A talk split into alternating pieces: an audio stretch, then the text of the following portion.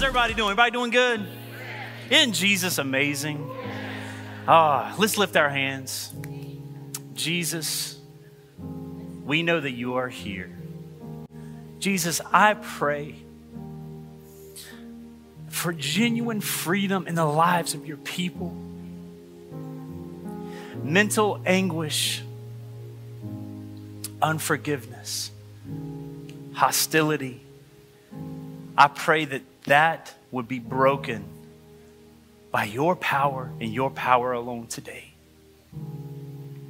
Thank you, Father, for this wonderful opportunity that we have to talk about you and your word. I ask, Holy Spirit, that you open up our heart, peel away anything in us, Lord God, that has not been sensitive to your spirit. And it's in Jesus' name we pray. Amen.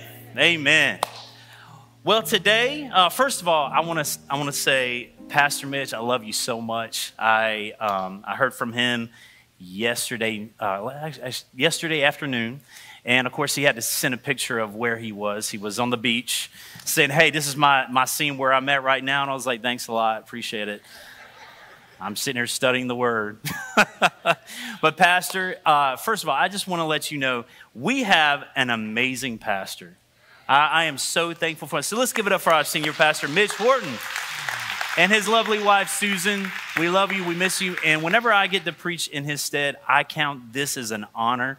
He is like a father figure to me, he is a mentor, and I love him dearly, dearly, dearly. So, today, um, we're going to be talking about a uh, subject that's kind of dear to my heart and, uh, and something that God is kind of working in me and through me constantly. All right? And should be working in all of us constantly.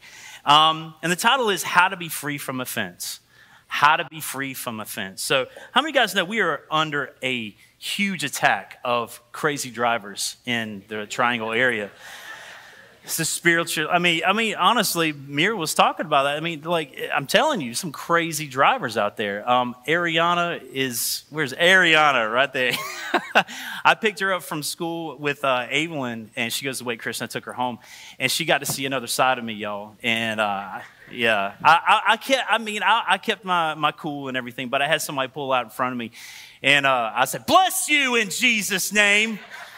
So yeah, yeah. So. Um, how many guys know we have an opportunity every moment of the day to become offended? So maybe you have had road rage this week, uh, maybe even today on the way to church. Um, or maybe you've had a conflict with a coworker, a boss, a friend that you haven't let go. So we're going to be talking about that today. So main point I want to get across today is addressing the reality of an offense and if not dealt with can completely ruin our lives. We will also talk about how to be free from past offenses and how to remain free. So, we're talking about offenses. How do we identify and what does it look like? So, Matthew 5 21 through 22, this is Jesus speaking. He says, But I say, if you are even angry with someone, you are in subject to judgment. If you call someone an idiot, you are in danger of being brought before the court. And if you curse someone, you are in danger of the fires of hell. This is Jesus talking. This is pretty serious stuff. So, the Greek word for idiot in verse 21 is an Aramaic term of contempt called, everybody say raka. Everybody say raka. That sounds like a cuss word, doesn't it? Like it's it's it's kind of an interesting word, but it means empty one, empty head, foolish. All right? So it sounds like something that like you would say before you like throw down with somebody, like pop them in the face and like you stink of raka. I mean, it's kind of a, a, a, kind of an authoritative word. So, New, G, New King James Version translation says, "And anyone who says you fool will be in dangers of the fire of hell." So, I personally know that I've said much and I've called people much worse things than fool. All right, in my lifetime. So, whenever I was, uh, I would say about nine or 10, uh, I went to this Christian school. And my mom always brought me up to like watch my words. And she came across this verse and she said, You don't call anybody a fool. I mean, you don't really you don't really hear that in main arguments. Hey, you fool. It's kind of like an old school kind of term and stuff. But there was this kid named Patrick that was in my class. He was on the on the on the recess played uh, he were playing recess and all of a sudden he just called somebody a fool. And Kim Clout kind of rose up inside of me. Y'all know what I'm about to say? Hey yo, hey yo.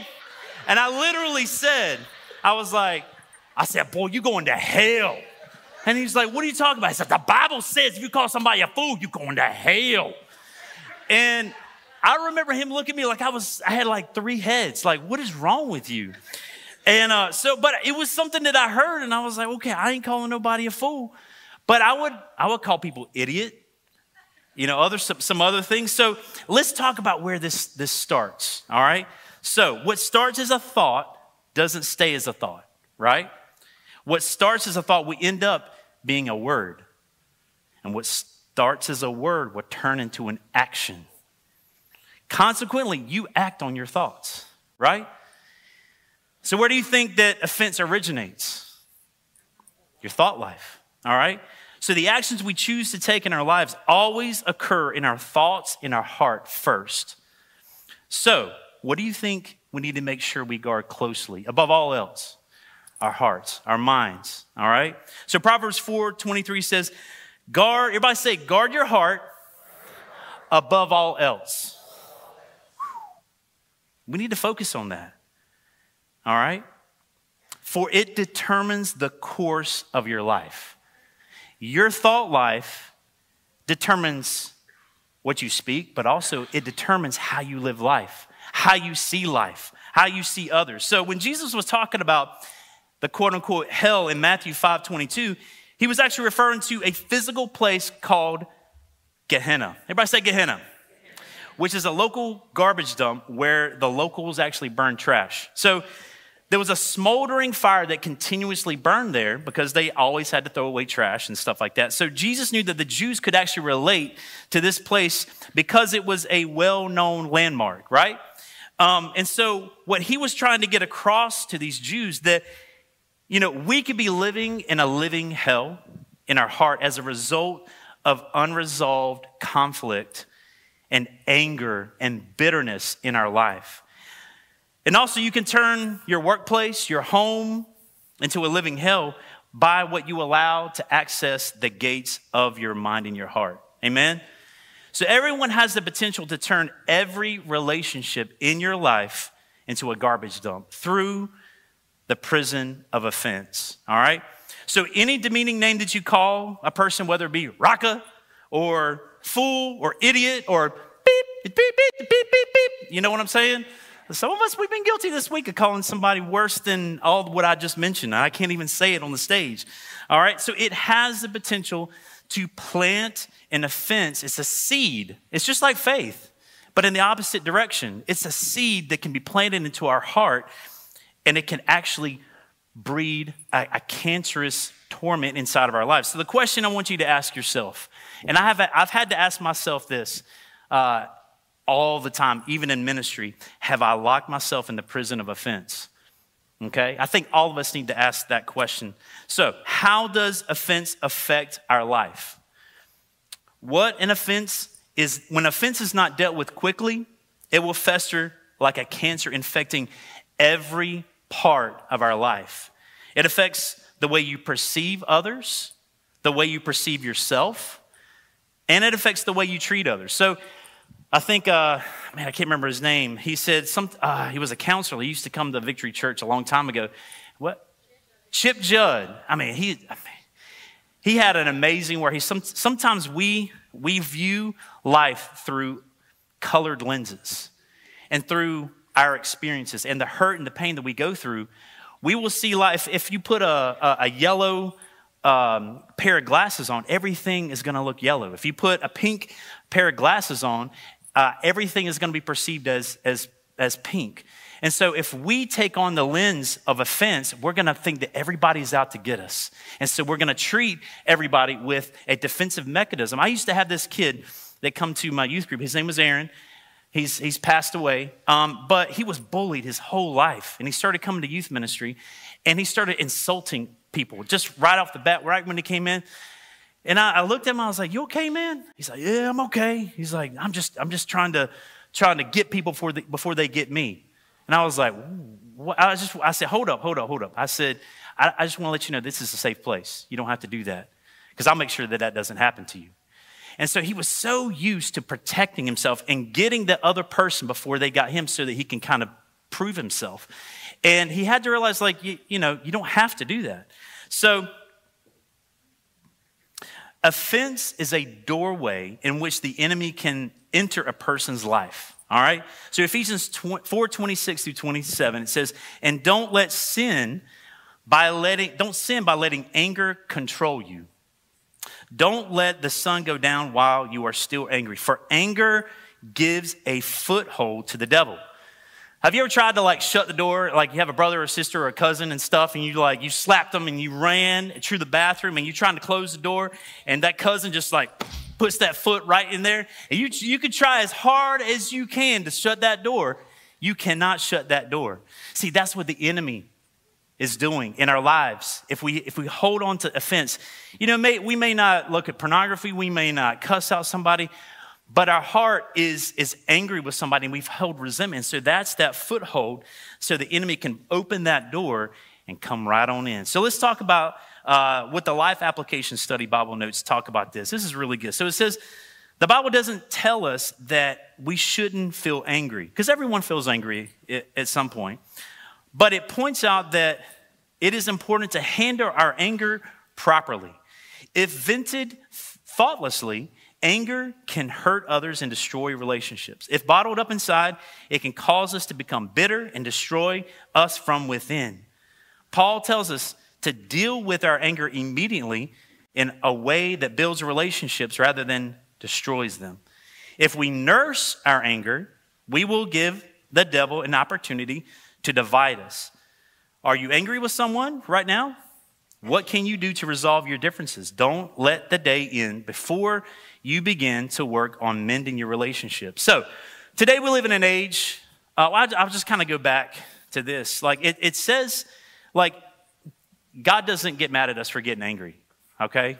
Jesus got angry, but he did not sin. When we hold on to anger, that's when, and when it controls us and the way we treat other people, and the way we perceive ourselves, that's when it becomes a sin. That's where the doorway of the enemy comes right on in. So today we live in an age where everyone is offended by everything, all right?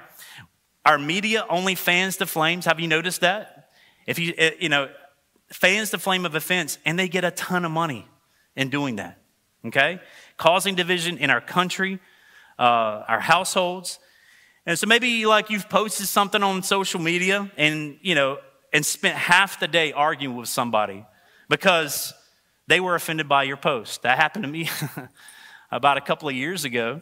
And I was, I mean, I was right and everything. I, I, would just say I was right when I posted, but people didn't like my opinion and what I was standing up for, uh, the, the, the rights of babies and, and, you know, when all that mess went. And so some of us, we may, on the other hand, you know, there are things that we think about, like, man, what can I do today to tick off somebody? What can I post? What can I say to my, my neighbor? What can I say to my friend? What can, what can I say to my coworker? What can I say to my wife that can really tick her off? Okay? Do you struggle to be happy in life? Do you struggle to be happy in life? It may be because you're easily offended. All right, so I'm gonna take this thing right here. So, some of us are so busy pointing to someone else. And we're really easily triggered by certain things, and we're, we're easy to say, to point out the imperfections in other people. A pastor said he used to be this way when he was uh, not a believer. He would pick people apart. You come into the room, he, you know, oh man, his hair's all messed up and, you know, your eye looks all crazy and one eye's going this way, one eye's going, hey, you know. oh, forgive me. Uh, but we're so quick to point other people's flaws. I would say this too. We're very, we easily pick apart leaders. We easily pick apart celebrities because everybody's looking at them. We easily pick apart pastors. That's why I'm so, so careful of who I criticize as far as like lead pastors that fall into sin. I'm not the first one that's going to be jumping on the bandwagon like, because I'm one of them. I don't want somebody picking me apart. And, but it's inevitable. If you're a leader, if you're a boss anywhere in a CEO, you just open up yourself to be criticized. And you have to realize that in ministry, you cannot take offense to every little thing, okay? Because if you, if you do that, you will ruin your ministry and your influence on people. So some of us, we're just, uh, we're so busy pointing out other people, but we have no idea that we have this log sticking out of our eye. And we're just walking around like nobody can see it. And we're, I'm trying to do this, is trying to hit people, trying to, I don't want to hurt people, but some of us, we're just whack, whack. And like people can see this in our in our eyes as people can can see that you got this big old plank in your eye but you're trying to pick apart other people and you hurt people by the way you act by the way you treat people and your words and if you just take a second and say you know what god self-reflect I have some issues of my own. The reason why I lash out in, in, anger towards people, the reason why I judge other people is because I've been hurt myself. Hurt people, hurt people. That's my main slogan. Hurt people, hurt people. So if you if you busy and say, God, I got this big, huge offense in my in my life, and I've been hurting other people with it. You know what? You won't be hurting other people. You'll be recovering and helping yourself, in, in, in a sense, like helping other people around you. Amen? All right, but sometimes we have to take a second to say, Am I hurting other people? I have to do this all the time, especially in ministry. We have this book called Bait of Satan. Uh, us as a staff, we have to read this every year, and I'm actually reading through it myself. Um, so, Matthew 7 4 through 5, it says, How can you think of saying to your friend, Let me help you get rid of that speck in your eye, when you can't even see past the log in your own eye? Hypocrite. First, get rid of the log in your own eye. Then you will see well enough to deal with the speck in your own eye. So, it takes a humble heart and a laying down of our own pride to realize the mistakes that we've made in our own lives before pointing out the mistakes in others. So, I came uh, head to head with this about two, three weeks ago. Uh, first of all, my father in law is here for the first time in about a month, so thank God he is here. Uh, he's been going through a lot medically. Um, he had a, a, surgery on the back of his neck, and he is here for the first time. I'm so happy to have you. He's, he's Daddy Mike to me. So, um, but a couple of weeks ago, he was having some major surgery, outpatient surgery. Uh, he had to stay overnight, and uh, so we stayed all day. Uh, on Wednesday, and then we went home. And the very next day, Lindy had to take her mom to the hospital at about, she had to be there at seven o'clock in the morning. And we live in Wendell, and Rex is about 30 minutes away, including traffic. Could be like 45. So we, ha- we kind of decided I'm going to take Evelyn to school, all right? And then Lindy would actually take her mom to, to see the doctor and stuff like that and meet with the doctor at 7 o'clock in the morning. So that means she had to get up really, really early. okay? So she gets up about 4.30, 5 o'clock. And she gets a shower and she's coming out and she is, Alexa, turn on the lights in the bedroom. All the lights come on. And I'm, I get up, I was like, what are you doing? And she goes, what? And she was, she was meaning to turn on her own light, which is on her side. And we got it programmed to say, you know, uh, turn on one, one, lamp. She did, okay, I'm correcting myself. She did try to do, turn on her own lamp. And ended up turning all the lamps on. So I'm just like, babe, what are you doing? Why are you even, why are you even turning on these lights? It's just like 5:30 in the morning. I got another hour and a half to sleep or hour. Please. Just like let me sleep. And so she goes, I'm so sorry, I'm so sorry. And I I'm already waking up mad. So she goes in, she, you know, fixes her coffee and, and leaves. And I get up, I'm getting up, getting my coffee, and I'm having to get Evelyn ready, which I'm not used to doing because Lindy always does that. I get her coffee. We got a routine. We guys, we guys have a routine in the morning. And when it's messed up, you're just not in a good mood. So I go down, fix my coffee, and I'm looking for my keys. And I look down and I don't see my keys anywhere. And I'm like, you know what? Daggone it. Lindy done took my keys too. So I called Lindy and I was like, hey, where's the, where's the keys at? Where's the keys at? And uh, she goes, oh. And she's all the way to, she's almost all, all the way to the hospital. And she goes, I'm so sorry. She's like, I, have got the keys in my purse. And I was like, Are you serious? So I have another attitude. And I'm just, I'm fuming on the inside. And I was like, How the heck am I supposed to get Evelyn to, to school? I got to get to work. I got all these things I got to do. And I'm just, I'm fuming. And then I, after I get coffee, I have quiet time. So I go upstairs and I got Evelyn, you know, got her breakfast. I'm sitting there having my quiet time, and the Holy Spirit's like, What are you doing? You've done the same thing. You've forgotten your keys. You've gone off and done the same thing. And, she's, and he's like, Why? He said, Why are you so mad? Don't you realize that she's going through a lot with her dad? She's never had really had it, like her dad's never had serious surgery, and you're sitting here getting mad over a freaking light. And I was like, so Holy Spirit's dealing with me. I don't want to apologize, but I look and I said, babe, I'm really sorry. I'm really sorry. I, I, my attitude was wrong. I shouldn't have been huffy and puffy towards you. I'm really, really sorry. And, da, da, da, and then she calls me and she was like, ah! ah! I mean, that's kind of like, that's my interpretation of it. and uh, she goes, You have no idea what your apology meant to me. And I was like, Oh, oh. She's like, Even on the way to the hospital. She was taking a wrong turn and she had to stop at an exit right here. And there was a police officer that went up to her and just fussed her out because she was going in the wrong lane. And she gave it back to him. And uh, I was proud of my baby. But she said, I was having the worst morning, like one decision after another decision. And she says, It's so good to know that your husband has your back, even though he's messed up, but he's realized his his screw ups. and we started the day off a little bit better. But sometimes it takes you, and the Holy Spirit has a way of just like throwing you off of your little throne that you put yourself on. And you got to realize sometimes you've made the same, sometimes we're mad over other people's mistakes because we've done the same thing. And we're mad at other people because you're like, man, I know exactly what you've done. I know exactly what you're thinking.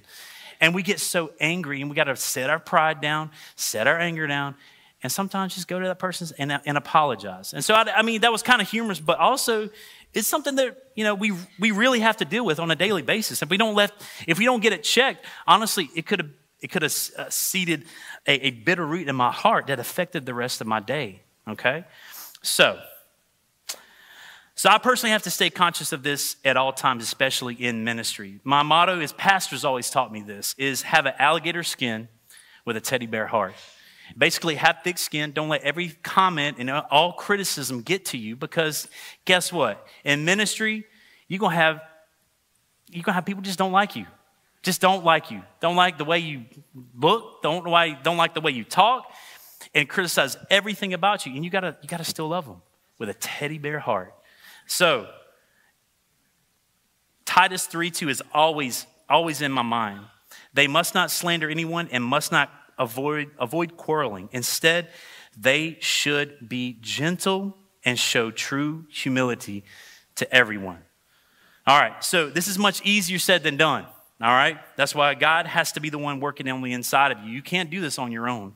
All right, so if you want to make it easier to stay happy in life, make it harder to stay offended.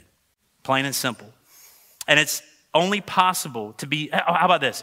Do you think that it's, it's possible to be unoffendable? Amen, right? I believe I believe so. And it's something that God has to work inside of you. It's not something you can just kind of build up immunity on your own, like, I am not going to be offended. No, you will fall flat on your face. And sometimes it will look really bad if you try to do it all on your own because you're going to look stupid. Okay?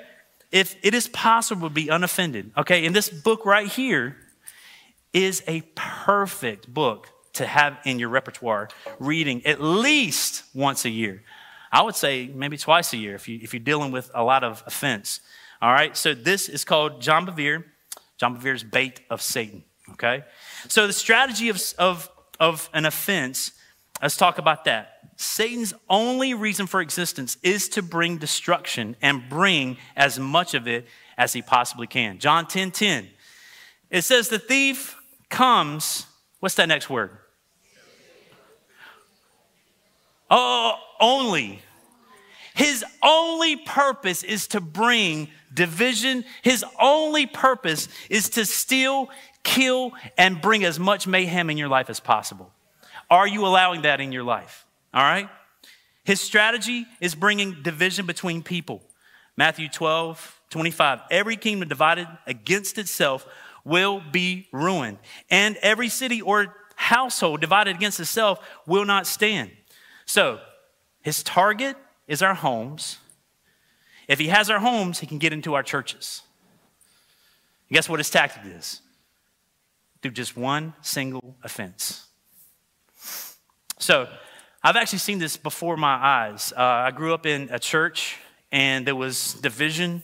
Like we had a pastor every four years. So whenever I came to Victory, I was like, he's been here for how many years?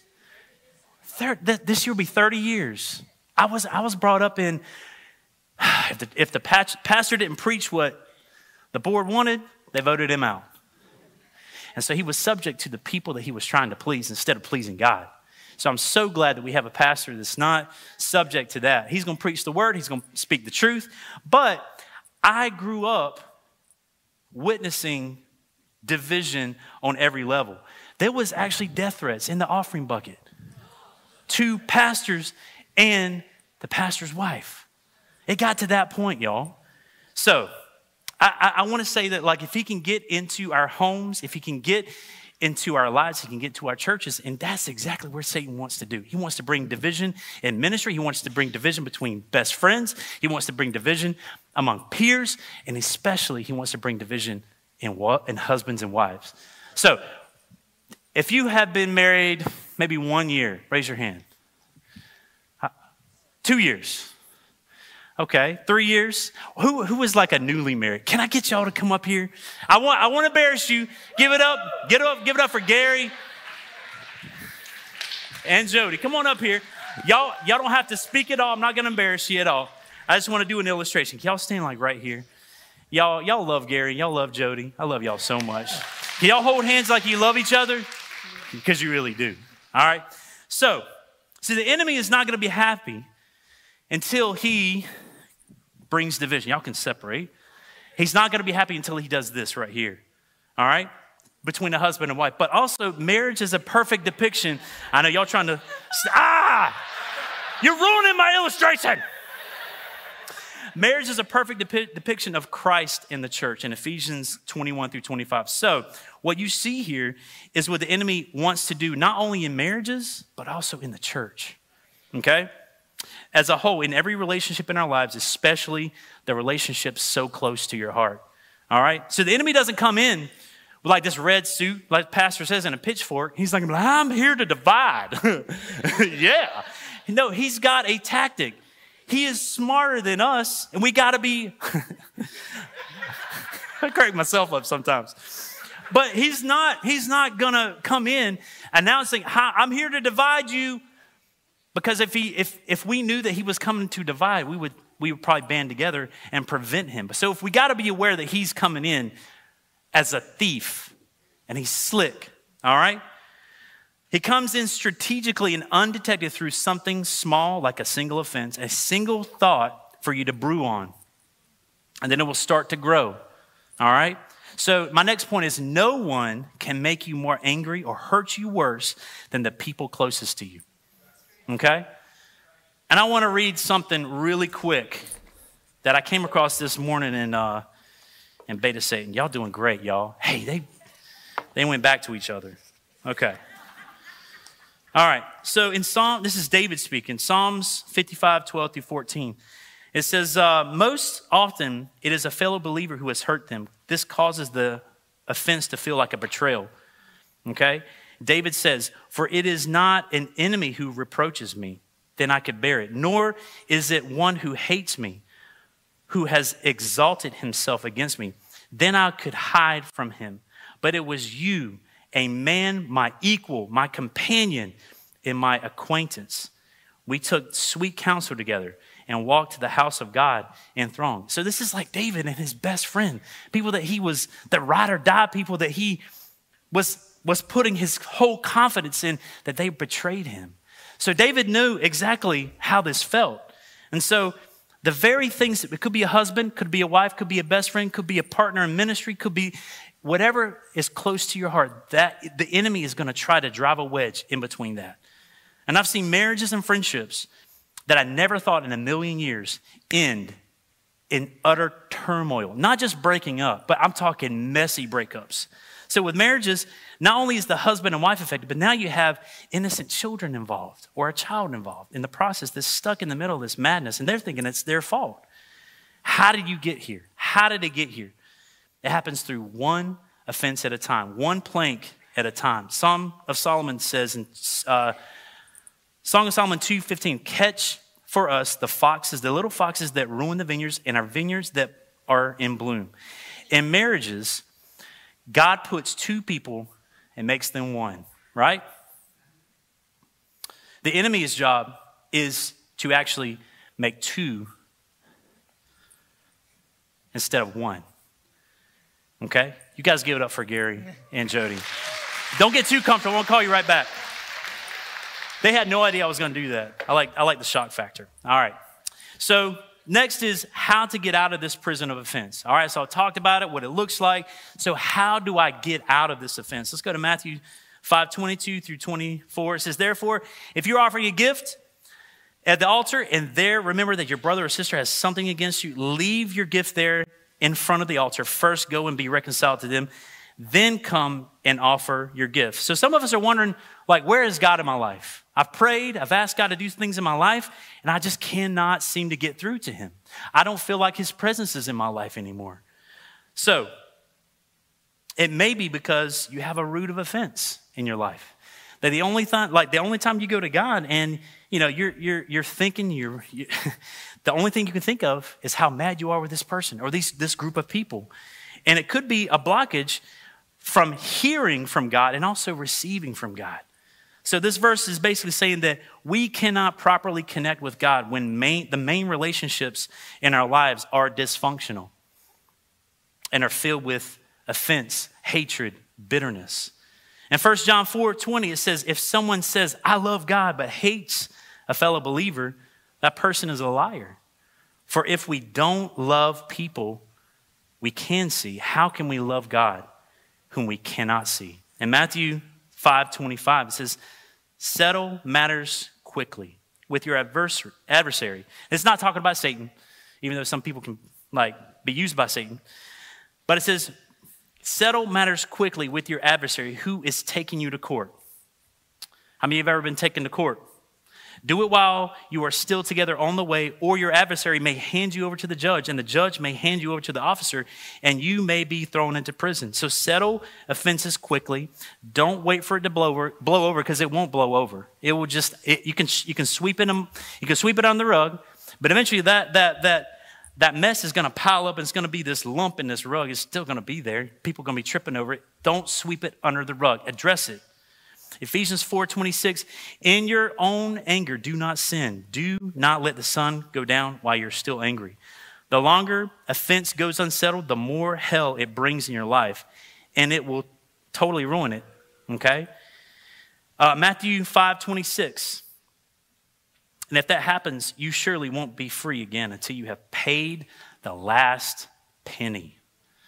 That, that may look like going to court, paying alimony, paying divorce court, someone suing you for every last penny that you own because of an offense, some, some silly, squirrely thing that went on. And then it mounts up into, into this, this case, and you're going to court, and you're spending all your money on something that was this big. Okay? Do you think it's possible that the very one you call your lover, your spouse, your best friend, in five years from now could be your worst enemy? If you don't learn how to deal with offense quickly, this can easily happen. So I'm going to call the couple back on up. Give it up for them again. So how does how does this represented in a in a couple and in relationships? Y'all can still stand right there. Um, so how offense operates in a couple? Words said unintentional, or said in a in a moment of pain how many of you guys have been there? You've said words almost like in a toothpaste. Once you get that toothpaste out, you can't suck it back in. You can't put it back in. It's said. So those words hurt, okay? Always bringing up what they don't do, okay? Unmet expectations by that other person, unexpressed unmet expectations. Communication is very vital in friendships and relationships. And if we're not communicating our true feelings, the enemy's just going to put some ideas in there and he's going to have fun. He's going to have so much fun with it. So, examples could be birthdays. In one family, birthdays are a big deal. In another family, it's never celebrated. And so, the, the person that you marry or that person that you're in a friendship with, if you don't ever celebrate their birthday, they're going to feel offended. They don't, they're going to feel that you don't think, you think less of them. In one household, either mom or dad handle the finances, and there's an unexpressed expectation for your spouse to follow suit. Or buying things without communicating. That used to be a big sore spot with me and Lindy. And the, the, the thing is that they would try, hey, I bought it on sale. I bought it on sale. I'm like, it could have been free if you didn't buy it. I'm just so that that something that's something me and her have worked out, and we're doing so good in that. But that used to be a sore spot, like just buying some big things without telling the other person. That could be a very sore spot. Snarky and condescending comments towards others will tear a relationship and tear a person apart. So, passive aggressive behavior is like nails on a chalkboard to me. If you don't like me, just tell me you don't like me. Just stop being with the, the whole jabbing. Just tell me. What we don't realize is that one offense after another, when not dealt with, gradually builds a literal fence between one another. So every offense that is placed, sometimes we hold on to, to a stake and we, man, that expectation, we nail it into the ground. Now just imagine I had like 20 of these, and you're taking and you're jabbing this one, and you keep jabbing and jabbing, and eventually you're gonna build a fence all the way around you. And then the other person is gonna do the same thing. And so you live in the same household, but live completely different lives because you built the, that border, which is exactly what the enemy wants. Or you're working in, in, in a, with a coworker that you have an ought against, and you build that fence. Every time they come in, you give them the silent treatment. You don't talk to them. What the, the, the, the times you used to hang out, you used to share the word with each other, you don't do that anymore because of that offense. And then, see, the enemy loves getting people isolated. That's why we have small groups, y'all, so you can talk things out. We have a great, uh, a great course coming up. It's called Breaking the Cycle. Search for significance, that's going to come afterwards. but if you're dealing with these thoughts, these annoying thoughts, and these, this unforgiveness lifestyle, there's help for you to talk things out. We're going to bring it up um, and sign up for that. If you're dealing with that, like, there is healing for you, okay? Um, signs of offense, starting to avoid each other giving the silent treatment. That's some, sometimes the hardest thing is just not being able to talk to somebody. Um, becoming angry easily over something that's so small. Okay? For marriages, eventually that one union becomes two separate individuals like this. And you can live in the same household, like I said before, but you're just roommates with kids. So thank you guys so much. Y'all were awesome. They got a strong marriage. I just want to let you know. so, how to be free from offense? Um, let's talk about how Jesus dealt with offense. In Isaiah 43 25, it says, I, yes, I alone, will blot out your sins for my own sake and will never think of them again. Jesus forgave us and promised that he will never bring up our offenses again when he becomes the Lord of our life. Isn't that so just wonderful? Just to think about that you serve a God that he has supernatural ability to that whenever you confess your sins to him that he doesn't throw it in your face anymore and he's a loving father he's a loving savior he, he is eager so eager to forgive you and have that relationship with you. So, no matter what you've done, no matter how many times you've backstabbed him or other people, if you go with a humble heart and say, God, I have totally messed up with this person, with you, I ask that you forgive me. And he says, I promise not to bring you, bring that up anymore. Okay, the enemy might try to, because the enemy sometimes likes to show himself as an angel of light. So he may present himself like all this, God hates you, God doesn't want to have anything to do with you. That's another tactic of the enemy of self condemnation. Because some of you guys are dealing with offense and unforgiveness in yourself, and you haven't forgiven yourself. So that person that you're holding in contempt and you're holding into prison is you. And sometimes that's the hardest person to forgive. All right? Um, this, this is something I just kind of came across. So some of us are self appointed archaeologists. we dig and bring up the past on a daily basis to the ones closest to us to hold on to that offense done to us. We're digging up that past. Anything we can find, any text message, anything in the past, any words that were spoken two or three years ago, we can bring that person. Anytime that argument comes up, you remember what you did. You remember that you did this. And you bring it back, even though that thing has been settled, you still bring that thing up. That's a, that's a, that's a sign of offense. That's a sign of unforgiveness. So, uh, Jesus is the prime example of how we need to deal with offense. And out of everyone in history, Jesus had every right to have an offense or a fence, a barrier between us as his creation and him. Because we backstab him all the time. But Jesus is, is he's like, I, I don't want to, I don't remember this. I don't want to, I don't want this to ruin our relationship. So right now, I, I, I choose to forget it. I don't know how he does it, but he does it. And he's a loving father that wants to forgive us. So Colossians 3:13 says, "Bear with each other and forgive one another. If any of you has a grievance against someone, forgive as the Lord forgave you." So Martin Luther said, uh, "You cannot keep birds from flying over your head, but you can keep them from building a nest in your hair. You can't keep the devil from suggesting thoughts, planting seeds, but you can choose t- to not dwell on them or act on them." Okay? The enemy wants to drive that offense deeper and deeper into your heart. The deeper it gets in you, the more it controls you. Sometimes a person that offended you has passed away. So you really can't seek, uh, you can't seek forgiveness. And you can't actually talk to them. Or you have a, a party that, that doesn't want to talk. They don't want to settle things. You still have to take it before the Father and say, Father, help me. Help me with this offense. Help it not to be like cancer in the, the, on the inside of me that ruins my relationship with you and others. You got, to, you got to take it before the Father. Sometimes the person, like I said, is unwilling. And then sometimes it's holding on offense toward yourself, like I said before, learning how to let go of things that you've done.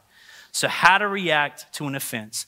Number one, confront the person that if you need to, confront the person in love. Don't be going, let me tell you what you did to me. Just say, say, God, help me to control my anger. And I pray that I would go at it in love the way that you want me to go. Because if you go in with guns blazing, it's it's an equal and opposite reaction. If you go in with guns blazing, you can expect guns blazing to back at you. So say, Holy Spirit, help me to deal with this in a way that pleases you in the way that you would. And so you, you need to be firm. You need to say, This offense was done to me. It was not okay. You took advantage of me, or this was legitimately done to me, and I want to work things out. Listen, why did you tend to, why did you do that? because sometimes we don't realize what people are going through. We have no idea that they were they, they just lost a loved one, and the reason why they're acting out in anger is because they have inner turmoil and they're reacting because they're hurt. And so in a sense, try to figure out where they are. Um, and then number two, ask God to help you to let go of that offense and never bring it up again. Ephesians 3:20. This is a very important one. Now all glory to God who is able through his mighty power at work within us to accomplish infinitely more than we might ask or think. So, you will not be able to forgive, forgive others on your own and let go of, of offense done to you and, and unforgiveness on your own. You have to allow the Holy Spirit to work inside of you. And let this be a you and Holy Spirit thing that you eke out, okay? So, a sure sign that you have let go of an offense is when you are able to think, when that person or when that group of people comes up in your mind, that you only think good thoughts, that you can only think good thoughts about that person. So, releasing, a, releasing and forgiving an offense quote unquote, is like setting a prisoner free only to find out that the prisoner was you. Lewis Smedes said that. And then Nelson Mandela said, holding a grudge is like drinking poison and hoping it kills the other person. Pretty dumb, right? They're not, they're not a dumb person. I'm not calling them dumb. And then Steven Furtick, which is uh, one of my, I really love Elevation Church, he said this quote. He says, An offense is an event, but living offended is a decision. It's a choice to stay there. If you're choosing to stay there, that's on you. And then I'm going to end with a couple of verses. Romans 12, 9 through 13. It says, Don't just pretend to love others, really, genuinely love them. Hate what is wrong, hold tightly to what is good. Love each other with a genuine affection and take delight in honoring each other. Never be lazy, but work hard and serve the Lord enthusiastically. Rejoice in our confident hope. Be patient in trouble and keep on praying. When God's people are in need, be ready to help them. Always be eager to practice hospitality. Another translation says, almost be in competition of how much you can love on each, on each other. Like, oh, no, I, I did a good deed today. You, I, I just want to let you, I'm going to outdo you. I'm going I'm to I'm gonna buy this person a burger. They love burgers. I'm just going to let you know, I'm going to outdo you today on how, how, how much kindness I'm going to show towards other people. So almost like being a competition of how much love you can show towards other people, right? That should be a good competition, right? So uh, let's go to 1 Corinthians 13, 1 through 3. It says, If I could speak all the language of the earth and angels, but didn't love others, I would only be a noisy gong or a clanging cymbal. I wish I hadn't.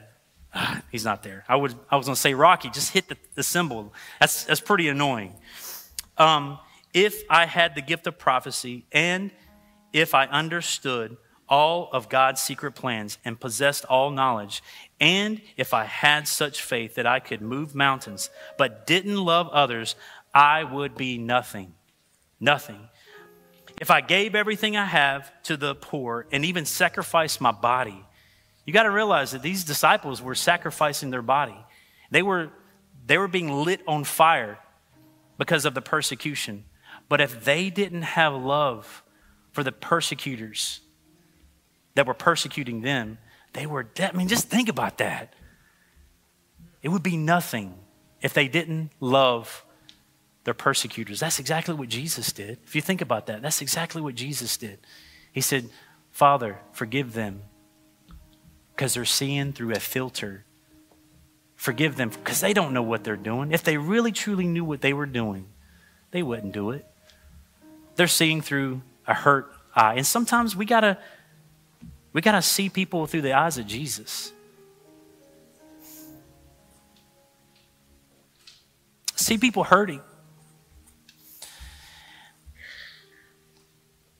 Not be so quick to judge.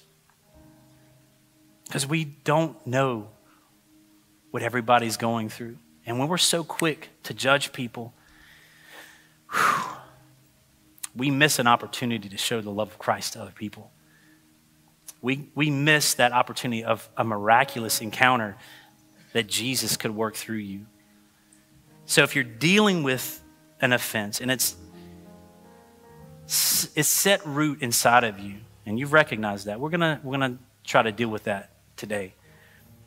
So I want I want to leave you with some action points. Number one, be honest with yourself and admit the offense you have done towards another person or even yourself. Number two, also ask God to reveal to you any one that you have offended either intentionally or unintentionally. Number three, ask God to work on your heart and empower you to forgive the offense that you may have towards other people. And number four, settle things quickly. All right? Don't let things fester. If you have an offense towards someone, go and settle it quickly today. Don't waste no time. Don't let an offense linger. Ephesians 4, like we said, and don't let sin by don't sin by letting anger control you. Don't let the sun go down while you are still angry. For anger gives a foothold to the devil. Just remember that. If you're if you're in content with somebody, that's another that's a foothold that the enemy would love to come in and just totally dismantle your life and destroy your life. Amen.